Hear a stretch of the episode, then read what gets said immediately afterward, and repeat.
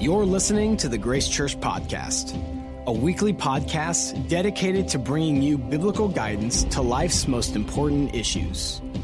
We want to thank you for joining us for this week's message. We pray you find strength and encouragement as we learn from God's truth together. For more information, go to visitgracechurch.com. Hey guys, let's talk about what is at stake this weekend. So our topic this weekend, there are people right now in this stay at home order, you're experiencing relationship problems. Like there's somebody that you love, but you're distant from, you're divided from, and you do not know how to restart that process of reconciliation. You need this weekend's topic. There are people who are slaves to their past. How do you know that? Well, when that topic comes up, it was a really bad thing that happened. Someone really hurt you or wounded you. But every time it comes up, you are instantly overwhelmed with anger. You need this weekend's topic to be set free. There are people who are battling addiction right now. Like this is a really hard time in the stay at home order. So you're binge eating, binge watching, binge computer game playing, and you're out of control in that area like alcohol, drugs, tobacco. There are things in your world, pornography that you're binging with that is not healthy for you. And step one to being set free is today's topic. There are people who have this invisible barrier in their relationship with God right now. Like you don't sense him. You feel like he's far away. This weekend's topic you need. Our topic this weekend is this. God blesses us when we own our mistakes. God himself blesses us. He blesses you when you own your mistakes. Let's define this thing, be really clear what it is. There's kind of two dysfunctional extremes when you talk about owning your mistakes. On the one hand, there's people out there who have no healthy boundaries. They own other people's mistakes. Yeah, maybe they influenced them or did not influence them healthy ways, but somebody else's mistakes are their issue. They own their mistakes. So you don't own other people's mistakes. At the same time, it's also very unhealthy to not own your own mistakes. There are people who have made mistakes and you deflect the blame. It is not your fault, especially in times when both parties were a bit at fault, but you focus only on their being at fault. And you don't even want to bring up your fault. It's almost a competition. I want them to admit how they're wrong first. And so when we own our mistakes, God begins the process of moving in our lives. Yes, He begins that reconciliation process, the healing of our inner world, restoring our connection with Him. You need this topic this weekend. God blesses us when we own our mistakes. Let's go ahead and pray. Lord, I just, I just ask you right now to move in our lives. There are people who have hurting relationships, addictive behaviors, wounds in their past they don't feel connected to you. They need this topic to, in a really healthy, open way, in the grace and acceptance of the gift of the cross, own their mistakes, mistakes that you have paid for. Thank you for the cross where you put all of our mistakes. You placed them on the cross and you paid for them. We thank you for this in Jesus' name. Amen. Amen. Okay, guys, uh, let's do a quick reset of this series. In week one of this series, we talked about sometimes the best thing God can say to us is no. Sometimes when we pray, the best thing God can say to us is no. No is often God's protection. Like he knows he's out there in the future. He knows if he says yes, it will not be good for us. Sometimes God is trying to grow us and his no is a path for us to grow spiritually or there's this larger purpose we cannot see. That was week one. Sometimes the best thing God can say is no. Last week was week two. We talked about how to follow Jesus. And to follow Jesus, we're always listening for God's no. We're always listening for God's no, his yes, his turn left, his turn right. We're always listening to God. We saw these like two stories from the life of the apostle Paul. One story was when the Holy Spirit of God told Paul no, and he listened. And God led him to a better yes in the future. The second story was when the Holy Spirit of God told him no. He wanted to give him better yes, but he didn't listen. Of course, no one listens to God perfectly. Like there's no perfect person outside of Jesus Christ. Our topic this week, though, is that God blesses us when we own our mistakes. And so we're going to be in the Old Testament with the life of Moses. If you have a Bible, turn to Numbers chapter 13 to begin. I'm going to just start off uh, today's topic with two quick stories from Moses' life. Both stories are from the book of Numbers. Uh, these are two of the biggest moments in Moses' life. Um, one is the story of Israel and the 12 spies. That's Numbers 13 to 14. Israel and the 12 spies. So here's the story. Uh, Israel was getting ready to enter the promised land. Like they're just 11 days away. Uh, they had just left Egypt. I mean, they're right there, delivered supernaturally. God gave Israel a promise. I am giving you the land. That's Numbers 13, verse 2. So they were going to go enter the land. It was a done deal, a promise. But God had them send out 12 spies. And he says, guys, these spies are not there to evaluate whether I can do what I said. I can do what I said. That's the nature of God's promises which is our next series on God's promises. He says they're there to see how big of a miracle this is going to be. So 12 spies, one from each tribe, enter the land. They, for 40 days, a number of testing in scripture, 40 days. They enter the land, come back. They say, yes, it is as amazing as God said, but we can't do this thing. That's Numbers 13, verse 31. Numbers 13, verse 31 says this, but the men who had gone up with him said, We are not able to go up against the people, for they are stronger than we. They brought back the truth, like they were not able to defeat them militarily. But that's not what God said. He said, Go find out what a big miracle is. You're not there to evaluate whether I can do it. You're there to see how amazing this miracle is. That's the nature of God's promises. We often see God's promises in a bigger way with bigger challenges that we cannot do ourselves. But all of Israel said, we can't do this. All of Israel said, we are not going in the land. And so God said, okay, I feel bad for you, but here's the deal. Everyone 20 years old and up, you're going to die in the wilderness. In fact, it's going to be 40 years, 40 days of, of searching the land, 40 years of wandering.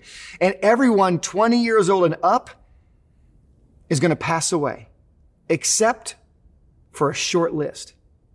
And he reads the names of who actually get, makes the 20, the, the 20 year old up who gets into the land. It's Numbers 14, verse 30. Numbers 14 and verse 30 says this, except for Caleb, the son of Jephunneh, and Joshua, the son of Nun you shall by no means enter the land which I swore I would make you dwell in. Of course, at this moment, this is one of the most horrible moments of Moses' life. You know, he's reading the list. Here's all the people that will enter the land. Caleb and Joshua, and that's it. So he's not entering the land? Like, how could this be? Okay, that's the first story. Israel and the 12 spies rejecting God's promise because they look at what they could do versus what God could do. Okay, let's fast forward to Numbers chapter 20. Let's talk about the second story now. Moses and the second rock. That's Numbers chapter 20. And Moses and the second rock, I have to tell you about Moses and the first rock. So the first rock story happened uh, in Exodus chapter 17. Here was the situation. Israel, right when they exited Egypt, was in the desert. There's no water. People are complaining. And God said, take your rod and see that rock? Go strike the rock. And I will miraculously let water pour out of this rock. By the way, this moment in Exodus 17, the first rock, is an incredible picture of the crucifixion of Jesus Christ. It's a picture of the cross 2,000 years ago. 1 Corinthians 10 says that rock was Christ, was a picture of Jesus Christ. We know the rod in scripture is a picture of God's judgment. Striking the rock was a picture of God's judgment striking Jesus Christ 2,000 years ago for our sins and water. Life comes out of the rock. Like 2,000 years ago, the cross was the key for life to enter this world. That was the first rock story. Fast forward. Israel has learned 40 years they're going to wander. 20 year old and up, everybody's dying, but Caleb and Joshua. Moses and Aaron are not on that list. And they're frustrated with that. And then again in Numbers 20, they're in the desert. There's no water, people complaining. And this time, God says, take your rod and don't strike the rock. Speak to the rock. That's Numbers 20, verse 8. Numbers 20, verse 8 says, Take the rod, you and your brother Aaron, gather the congregation together, speak to the rock before their eyes, and it will yield its water. Thus you shall bring water for them out of the rock and give drink to the congregation and their animals. Okay, so he's told to speak to the rock.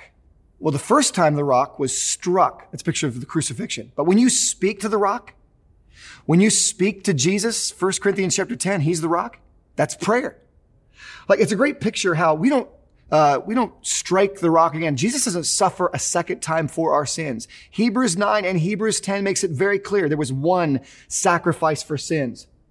And so this is a picture of prayer.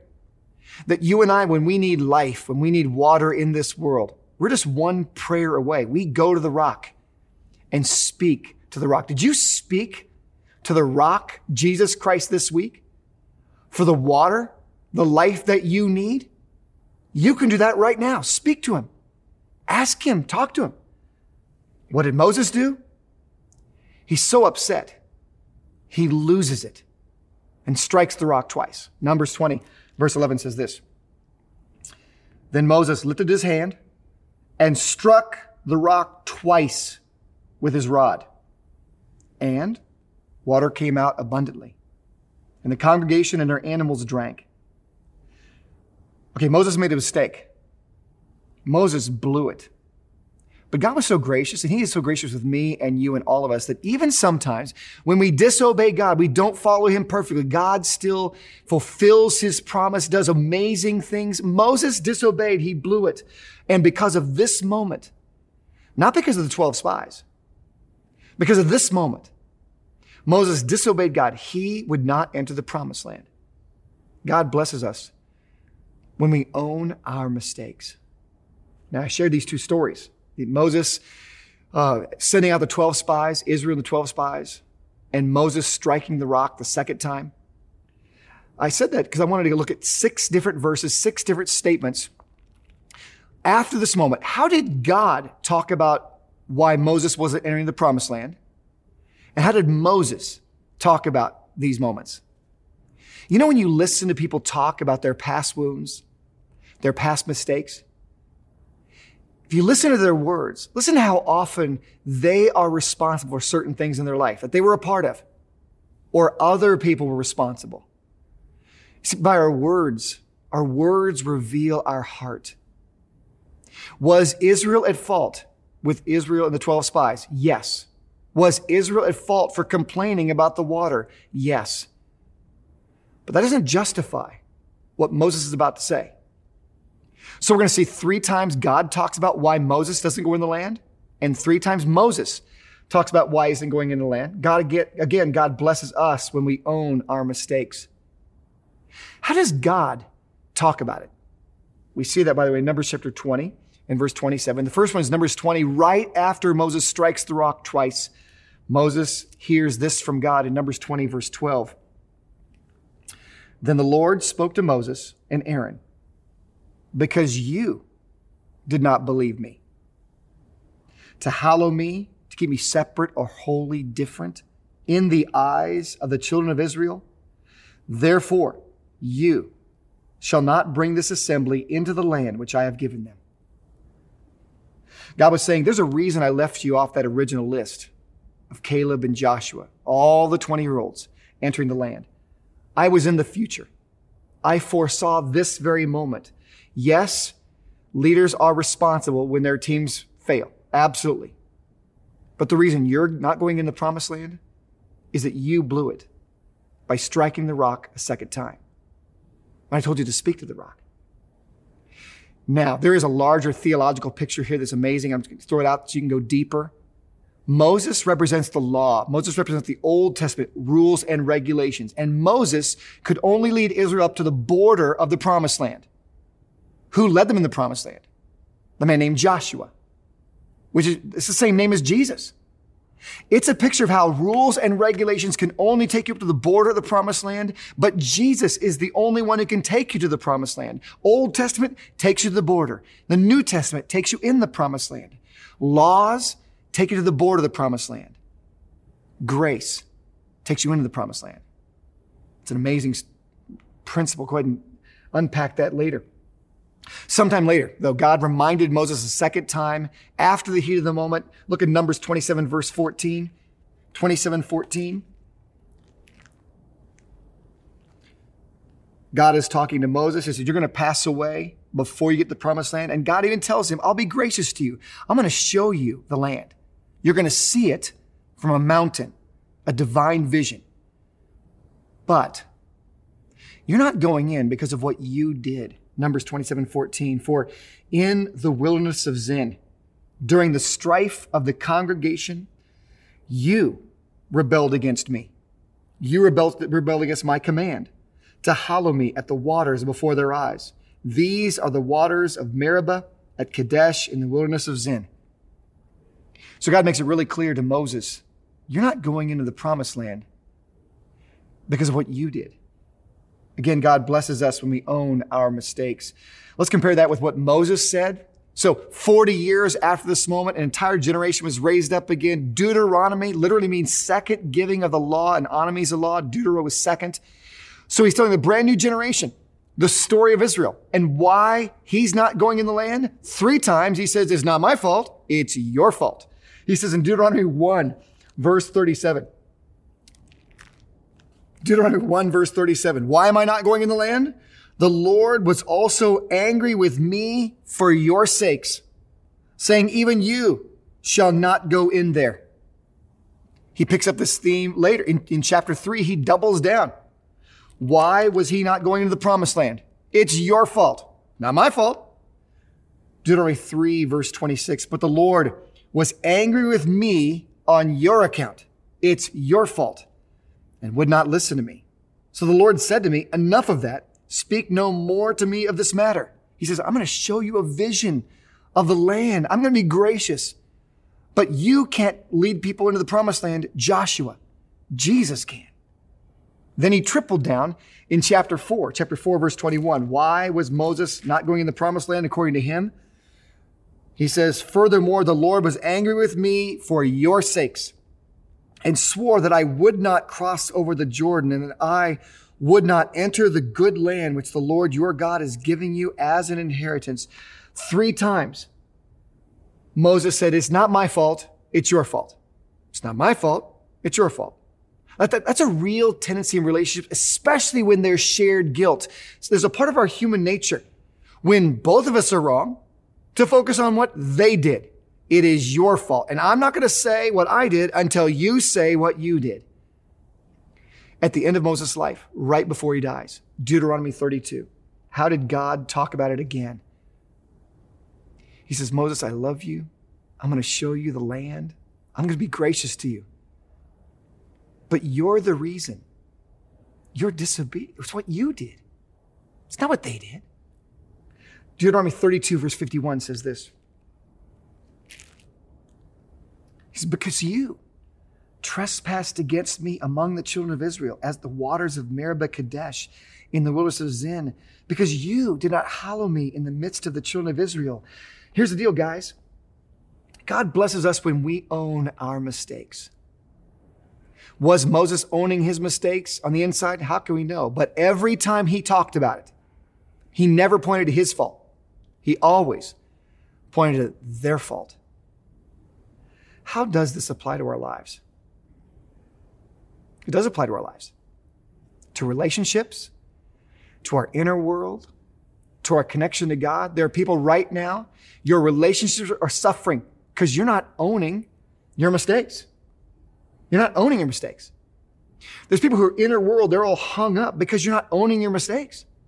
There's people who do not feel close to God because you're not owning your mistakes. Let's talk about those. Let's talk about our, our relationships and the, the process of reconciliation. Reconciliation. You know, it's directly impacted reconciliation by owning our mistakes. I don't think I've ever uh, ever been with a counseling a couple or individuals regarding reconciliation? You know that moment when you're distant from somebody, you care about them? Like this is happening with Kathy and I these days from time to time. Like stay at home is intense. It's harder. There's more pressure. And we've had more opportunities to go to each other just this week, both her and me, her and I. We had to go to each other and say, I'm so sorry. The way I talked to you, the way I treated you, the way I acted, that was so wrong. And perhaps the reason that relationship is not growing, not getting better, is you're not willing to own your mistakes. Like it doesn't help to go to somebody and say, listen, I, I think I'm ready to finally admit all the ways you're wrong. like that does not help. Where does that come from? Proverbs 13 verse 10. I'll tell you where it comes from. The Bible says this in Proverbs 13 verse 10. 13 verse 10 says, by, says, pride leads to conflict. Those who take advice are wise. Yet, what is, what is the number one contributor to arguments, fights, division? Arrogance, pride, the unwillingness to own your mistakes, the waiting till they own their mistakes. They need to reach out first. They, they know what they did to me. The fear that if you own your mistakes and the injustice of them not owning their mistakes, who cares they don't own their mistakes? Remember, their decisions are their issue. Your actions are your issue. And could it be that God wants to bless that relationship because you start owning your mistakes? Let's talk about your inner world. Your inner world and the process of healing. So, our inner world is directly impacted by our ability to own our mistakes. Every recovery process in the world starts with this concept of admitting that you have a problem. Like, I don't think there's a recovery group or recovery counseling anywhere in the world that says this Hey, hey, I'm here. Hi, my name is Tim. And I just here to admit that my family has a real problem and I really hope to recover. I'm here to admit that I was wounded so deeply. I'm here to admit that other people are the reason, society is the reason, life is the reason that I do what I do. Recovery starts when you admit that you have a problem, that you own your mistakes, even bitterness from the past. Like I, noticed it was a, a few years ago, a person came up in my mind that had wounded my, my family and I very deeply. And every time they, they came up in my mind, I'd be instantly angry, like Moses level, striking the rock twice angry. And time, it's been a couple years. Like, should I really be that angry? I was re angered by this, and I realized I had a problem. I had bitterness. And bitterness inside you is cancerous, it's poison.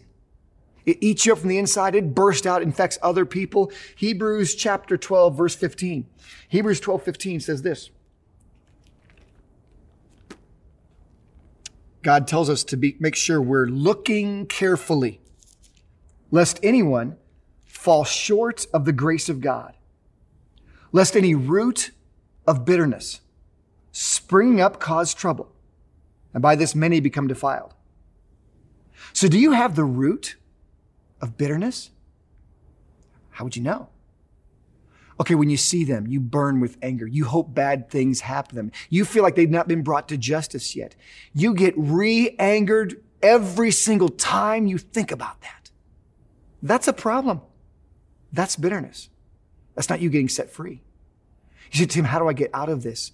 Matthew 5, 44, Matthew 5, 44, Jesus convicted me that I was not praying for my enemy, praying for God to bless my enemy. So I started doing that. And I pray, it was like poison in my mouth, frankly. But I started praying, Dear God, would you please bless blank and blank? Those aren't curse words, those are names. would you please bless that person, that person? I pray you'd give them a great day, a great life, give them finances and joy and happiness. It was like poison in my mouth. Until a couple of months later, I finally was praying it and meant it. And I stayed with it. The Holy Spirit changed me, set me free from bitterness. Guys, God blesses us when we own our mistakes, and holding on to bitterness is your mistake. It's not their mistake. How about your connection to God and the concept of forgiveness? Okay, so our connection to God is directly related to our ability to own our mistakes with God. This is what 1 John chapter 5, 1 John 1, although 1 John 5 is really good too. 1 John chapter 1, verse 9 says this. 1 John 1, verse 9 says, If we confess our sins, he is faithful and just to forgive us our sins and to cleanse us from all unrighteousness. That's the amazing nature of the cross. See, God took all of our mistakes, all of our sins, and nailed them to Jesus Christ on the cross. When you receive Christ as Savior at that moment, all your sins are gone. In heaven, the record is expunged. On earth, you're set free from those sins. But when you sin on earth, it's not added to your record in heaven. That's expunged. It's not, you're not losing your salvation. You're still a child of God. But it does create this invisible barrier, this block with your relationship with God. A few years ago, I became really, my eyes were opened to the importance of regular, consistent confession of sin. It's something that's a regular practice in my time with God now. To specifically say, God, is there any sins I need to confess? And you confess them. You literally say, Jesus, I am so sorry. I confess I did this. I thought that. My attitude was bad over here. I, would you please forgive me with the blood of Jesus Christ? Forgive me with the power of the cross. And God forgives you. And that invisible barrier goes away. You step out of the darkness back into the light. Could it be you feel distant from God because you've not been consistently confessing sins, stepping out of darkness back into light? Guys, how about you? God blesses us in our relationships. He blesses us in our inner world. He blesses our relationship with Him when we own our mistakes. What is God trying to do in your life right now? Thank you for listening to this week's message. If you have questions or would like to contact us for prayer, please email us at info at visitgracechurch.com. For more information about our ministries, location, and service times, go to visitgracechurch.com.